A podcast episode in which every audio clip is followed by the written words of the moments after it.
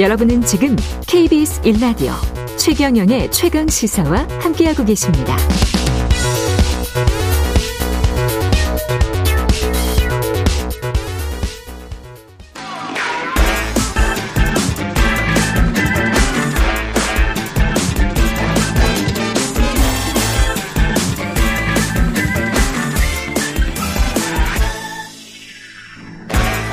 네, 한 번 더 뉴스 시간입니다. 오늘은 오마이뉴스 가구신 기자와 함께 하겠습니다. 안녕하십니까? 네, 안녕하세요. 예. 손준호 우리 축구 선수인데 중국 프로리그에서 활동하는 선수잖아요. 중국 네. 공안에 지금 붙잡혀서 구속 수사로 전환됐네요. 네, 그렇습니다. 손준호 예. 선수가 이제 지난달 12일이었죠. 원래 이제 공항에서 귀국하려다가 갑자기 연행이 됐습니다. 그래서 형사 구류 상태에서 공항국의 조사를 받아 왔었는데요. 이 형사 구류라는 게 이제 일종의 임시 구속입니다. 그러니까 예. 그때도 참고인이냐 아니냐 뭐 이거 가지고 좀 얘기가 있었는데 공안은 어쨌든 이 피의자의 혐의가 좀 중대하다고 판단이 되면 자체 권한으로 최대 37일까지 형사구류 상태에서 조사할 수 있다고 합니다. 야, 중국 세네. 네. 최대 37일? 37일. 그리고 그게 원래 이제 17일까지였는데 이제 예. 있는데요. 이번에 전환이 된 겁니다. 예. 현지 사정에 밝은 소식통이라면서 이 발로 언론 보도가 많이 나왔는데 이제 이 소식통이 연합뉴스에 한 얘기를 보면 손준호를 수사해온 공안 당국이 인민검찰원으로부터 그에 대한 구속 비준을 받았다라면서 기준이 이 기한이 만료된 손준호에 대해 구속 수사로 전환이 되었다고 하는데요.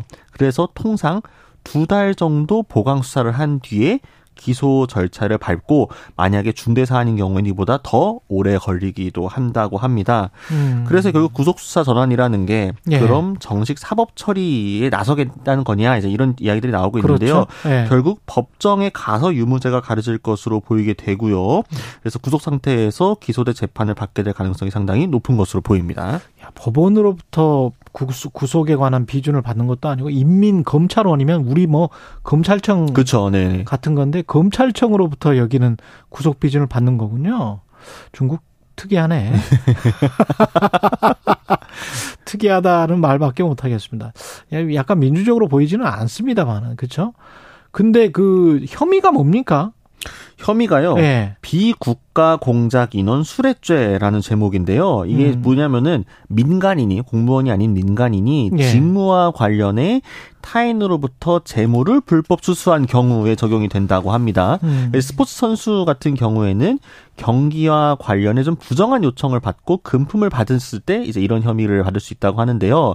지금 안 그래도 중국 축구계가 지금 굉장히 지금 시끄러운 상황입니다. 뭐 승부 조작 이런 이슈들 때문에 사실 구단에서도 여러 관계자들이 당국의 조사를 받고 있는 상황이라고 하는데요. 그래서 원래는 손준호 선수도 이 승부 조작에 직접 개입은 아니지만 관련 참고인으로 조사받는 거 아닌가 이제 이런 추측성 보도들이 꽤 있었습니다. 네. 근데 이거에 대해서 어 랴오닝성 선양주재 총영사관은 수사 관련 사항은 손 선수의 변호인이 조력하고 있고 총 영사관은 관여하지 않고 있고 개인 신상과 관련된 사안에 대해 확인해 줄 게 없다라면서 지금 구체적인 이야기를 아끼고 있는데요.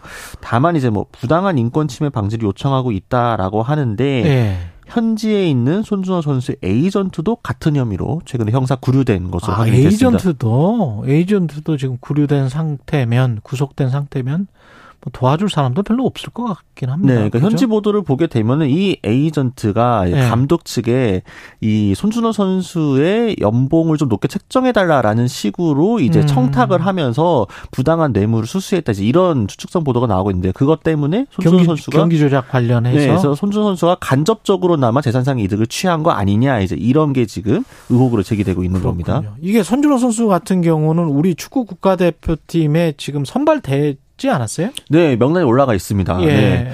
그래서 지금 어제 마침 또 기자회견도 있었거든요. 예. 그래서 크리스만 감독이 이번 명단을 짜면서 손준호 선수를 계속 명단이 유지하는 것 자체가 일종 이제 힘 실어주기 차원으로 해석이 아. 되고 있습니다. 그래서 크리스만 감독이 어제 이야기한 거는 어, 손준호 선수와 그의 가족을 위해 기도를 하고 있고 최대한 빨리 사태가 마무리되기를 바란다라고 했습니다. 사실 이 결과가 나오길 기다리는 것 말고 할 수 있는 게 없는 상황이기 때문에요. 예. 기도밖에 할 수 있는 게 없다라고 했고 손흥민 선수도 사실 손준호 선수하고 상당히 친분이 있는 사이인데 어제 이제 관련 질문이 나와서 마음이 너무 아프고 음. 엄청 가까운 사이인데 이 일이 있기 전까지 연락도 잘 한번 지냈었다고 합니다. 근데 아, 이제. 문자를 했는데 예. 답이 없어가지고 더 걱정하게 되고 있다라면서 하루 빨리 좋은 결과를 얻고 다시 팀으로 돌아오기를 바란다 이렇게 이야기했습니다. 예.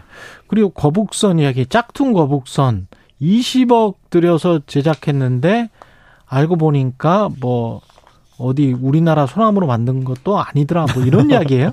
그러니까 이제 예. 2010년도에 경상남도에서 예. 프로젝트의 일환으로 거북선을 재현을 했습니다. 이게 1592년 임진왜란 당시 거북선을 재현했다라고 해서 크게 화제가 됐었는데 근데 알고 봤더니 이 제작자가 수입 목재를 섞어서 사용했다고 했습니다. 국산 소나무도 아니고. 네, 원래는 국산 소나무로 순수하게 만들기로 했는데 이제 일부만 쓰고 80% 넘는 부분은 수입 목재로 수입 대체를 목재. 해서 10억 원의 차익을 남긴 거죠. 여기에 이제 제조 과정도 이제 엉망이어 가지고 사기네. 네, 목재가 네. 막 부식되고 음. 뭐 태풍 때 파손도 되고 해 가지고 폐기하냐 마냐 이거 가지고 이야기도 했었고요. 그래서 이 거제시가 인계를 받고 유지 보수에만 1억 5천 이상 투입을 했었다라고 합니다. 그렇 군요. 예. 뭐 이거 유지 보수비 뭐 계속 들어가는 것보다는 이 정도면은 뭐 그냥 팔아버리 팔아버린 거예요. 그래서 네, 그래서 경매로 넘겼는데 예. 계속 유찰 유찰 유찰해서 유찰이 일곱 번이나 돼 가지고 결국 얼마에 팔렸냐? 음. 154만 원에 팔렸습니다. 20억짜리라고 네, 샀는데 네, 20억짜리 네, 남도가 네, 용산남도가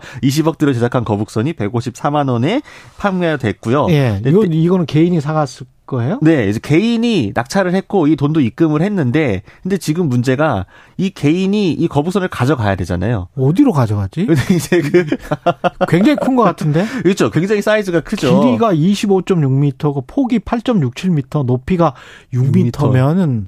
뭐 2층, 3층 정도는 되네. 네, 그죠? 그렇죠. 그래서 예. 이 입찰자가 본인의 사유지에 거북선을 이전을 하려고 했는데 음. 그 사유지가 한려해상 국립공원 지역이라서 그 사유지가 그렇게 돼 있어요. 네, 네, 그래서 부지 용도 변경 신청을 해야 되는데 여기에 시간이 오래 걸리기 때문에 아. 이 낙찰자는 아 좀 인도 시기를 연장해 달라라는 거고 거제시는 26일까지 못 가져가면은 이거 줄 수 없다니 폐기하겠다. 폐기하겠다. 네, 이러고 있는 상황입니다. 아마 이분도 그냥 일반적인 사람은 아니고 뭔가 그 그걸로 관광업이나 뭐 이런 거를 하려고 본인 사유지에 이렇게 놓고 그런 거 아니에요? 네, 그래서 그런 목적으로 이제 구매를 한 것 같은데 막상 네. 이전을 하려고 보니까 절차상 복잡해지게 된 거죠. 그럼 안 되면은 뭐 철거되는 겁니까? 그러면 아마 거제시 입장 일단 26일까지 안 되면 철거하겠다. 철거하겠다. 네, 이런 이야기입니다. 154만 원짜리 뗄감으로 쓸 수도 없고 뗄감도 154만 원이면 이 정도 크기면은 뗄감도 100만 원어치는 되지 않을까 싶기도 하고요. 예. 한 번 더 뉴스 과구신 기자였습니다. 고맙습니다. 감사합니다. 예.